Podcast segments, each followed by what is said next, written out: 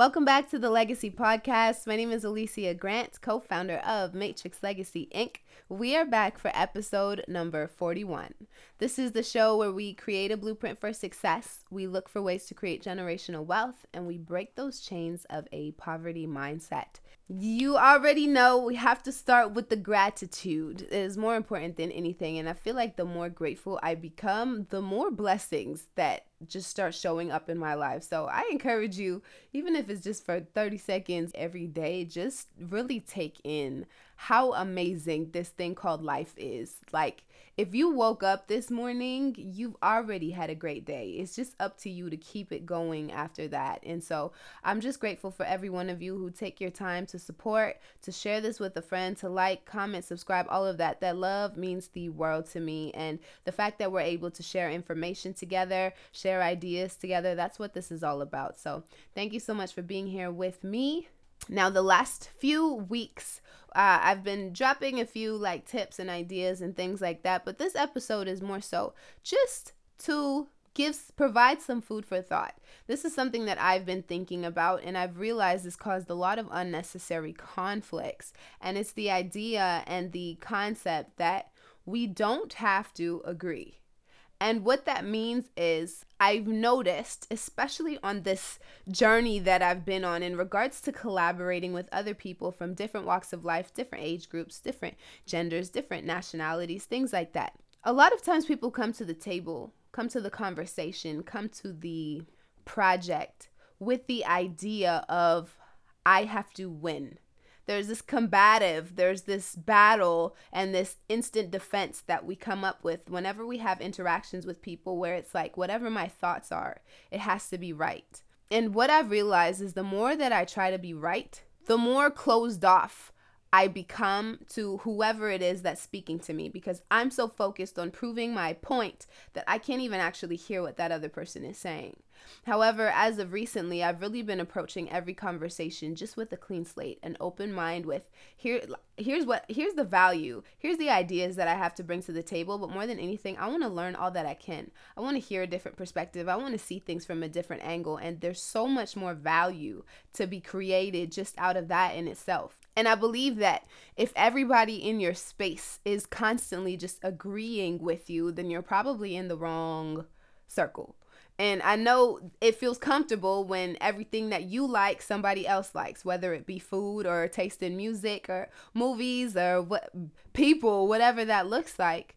If you have people that are constantly agreeing with everything that you say, everything that you believe, everything that you desire, well, then your thought process and your perspective can never be challenged. And if we don't face challenges, if we don't face those conflicts, then there's no space for growth because there's comfort and there's harmony around us all of the time that serves as exactly how, how it sounds. Comfort is comfortable. And so we get really stuck in that space of okay well as long as i'm not causing a disturbance around me then i should just stay right here where i'm at.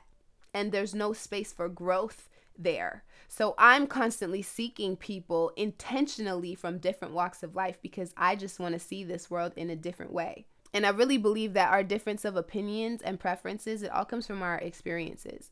We're all experiencing life in different ways. And so at no point in time do we have to agree on everything. Because my opinion or my preferences are based on what I was exposed to and what I've currently been exposed to on my specific journey in life.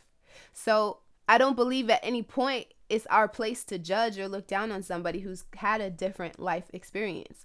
And so I see sometimes, you know, somebody might be a vegetarian, for example, and they'll look down on somebody who eats meat.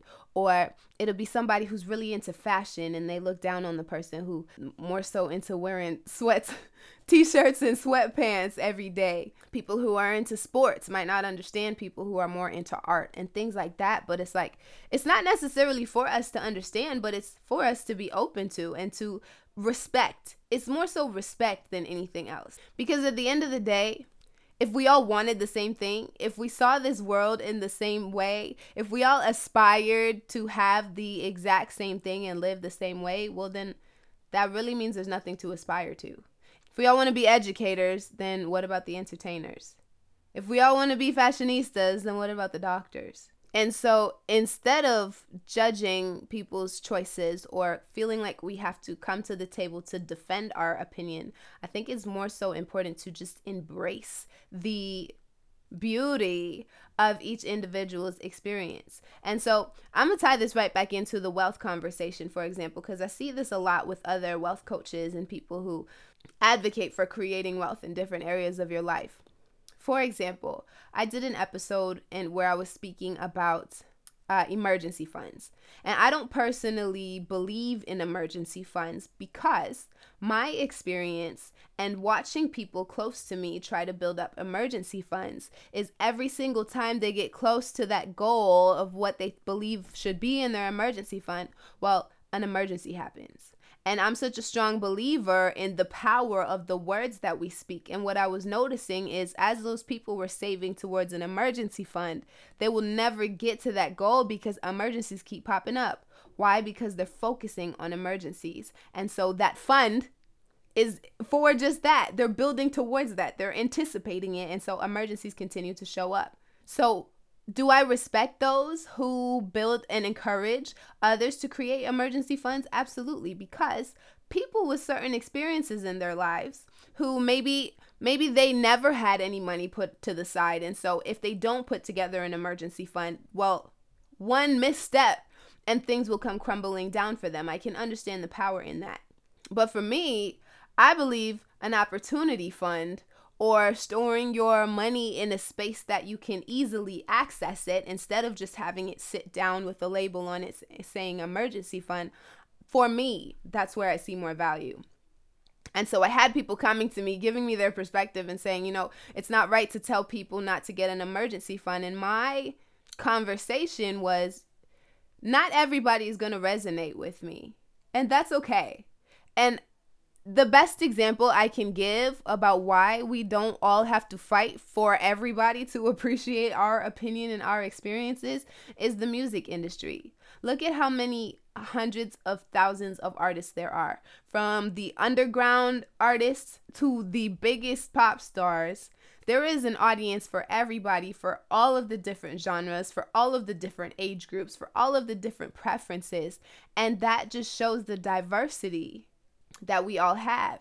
And that just shows that it's okay to be who you are and love what you love because there are other people who are going to love what you love as well. And those people are going to resonate with you. So it's not our responsibility to be liked or understood by everybody, but the people who do understand us, it's our responsibility to be the greatest version of ourselves for those people. So I believe it all should always come back to the need for us to share information.